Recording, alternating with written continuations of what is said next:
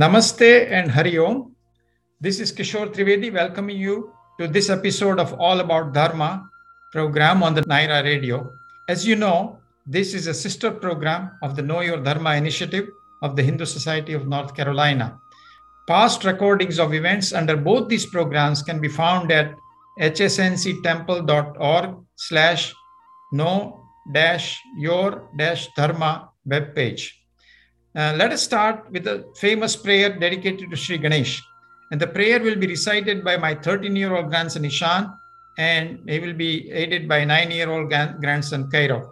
Vakratunda Mahakaya Suryakoti Samaprabha Nirvignam Kuru Me Deva Sarvakaryeshu Sarvada. O Bhagwan Sri Ganesh, with a curved trunk and a large body, radiant as millions of suns, please make all my undertakings free of obstacles, always. Nana, can you please tell us more about Ganeshji? Uh, surely. Uh, Bhagwan Sri Ganesh is also known as Ganapati, Vinayak, and by many other names. He is one of the most beloved deities and is the first to be worshipped in all religious rites. Sri Ganesh is always there to steady our minds and open the proper doors as we evolve and progress. He never ever fails us. He is always there for us when we need him. Let me invite Ishan and Kairav's father, Sanjay, to shed some more light on Sri Ganesh. Sadguru Shivaya Subramuniyaswami writes in his book Loving Ganesh, he was and is the one prayed to when starting a business or an enterprise of any kind. Today, factory workers approach a small shrine dedicated to him before commencing their daily work so that nothing might go wrong. Businessmen beg his help in adjusting the stock market to their advantage. And farmers, of course, chant his 108 names while planting their seeds, rice, other crops, or trees. When no rain comes, images of our loving Sri Ganesh are seen throughout Bharatland, submerged in water up to his neck so that his great mind may become impressed with the people's crying needs. When grandma is sick or the crops are not coming in on time, when the children are growing up wrongly by adopting alien ways, Hindus diligently pray to our loving Sri Ganesh for help in restructuring their lives.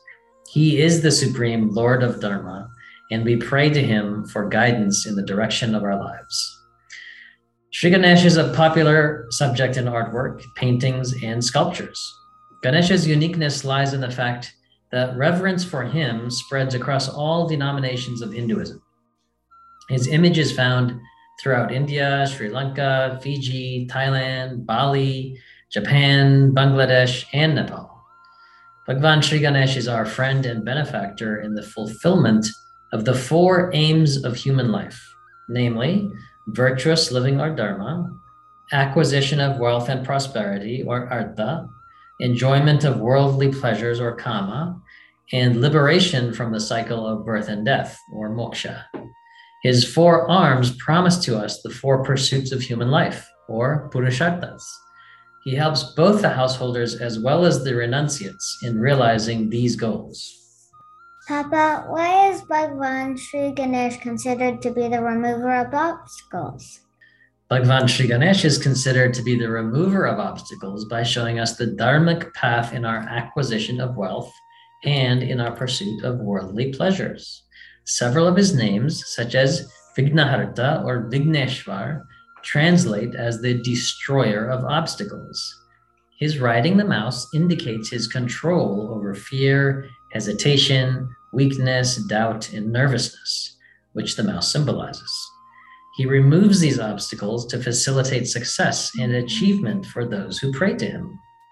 His form teaches us to imbibe many of his qualities that will help us with our difficulties in life. His large ears tells us to listen to others.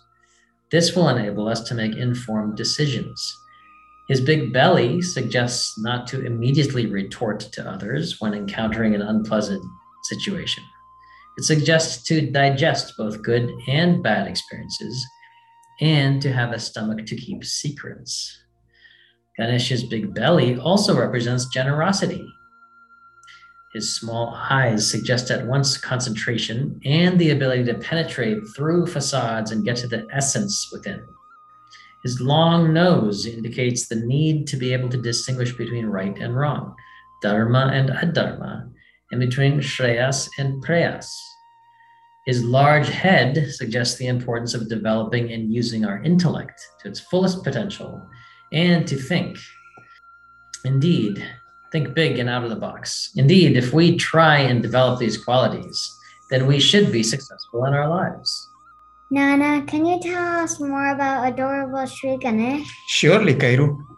Though, though Sri Ganesh is worshipped as the elephant, elephant-headed deity, the form is just to indicate the formless notion of, of the divine, which we call as Brahman, and is indicated by the symbol Om. Sri Ganesh is the formless divine, encapsulated in a magnificent form for the benefit of devotees.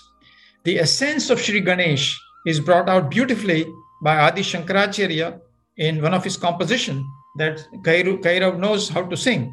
Uh, he's in that particular composition called, uh, that is Ganesh is called Ajam, Nirvikalpam, Nirakaram Ekam. This means that Sri Ganesh is Ajam, unborn. He is Nirvikalp, attributeless. He is Nirakar, that is formless. And he thus symbolizes the ultimate reality or Brahman. Now, same idea is indicated in Ganapati Atharvashirsha, uh, where he's addressed thus by the devotees. Tvam Brahma, Tvam Vishnu, Tvam Rudraha, Tvam Indraha, Tvam Agnihi, Tvam Vayuhu, Tvam Suryaha, Tvam Chandramaha, Tvam Brahma, Bhuvurvas Suvaroma.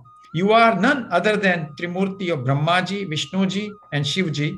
You are Indra, you are fire, you are air, and you are the sun and the moon. You are Brahman. You are the three worlds, namely Bhulok, Antarikshlok, and Swargalok. You are Om. Then it goes on. Tvameva Pratyaksham Tattvamasi, Tvameva Kevalam Kartasi, Tvameva Kevalam Dhartasi, Tvameva Kevalam Hartasi, Tvameva Sarvam Khalu Idam Brahmasi, Tvam Sakshat Atmasi Nityam.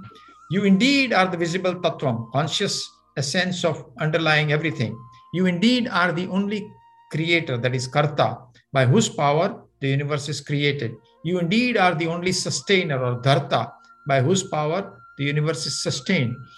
You indeed are the only dissolver or harta by whose power the universe is finally dissolved in its conscious essence. You indeed are all this, the universe. You are you are verily Brahman. You are the visible Atman, the eternal underlying reality. While representing the formless Brahman, Sri Ganesh also shows the way to attain that exalted state called moksha, the four purusharthas. How Ganesh does that will be pointed out by Sanjay. Every student of Vedanta knows that three step vichar is a way to progress spiritually towards the ultimate goal of moksha. The first step in vichar is shravan, which means listening to discourses on Bhagavad Gita and the Upanishads, or reading these scriptures.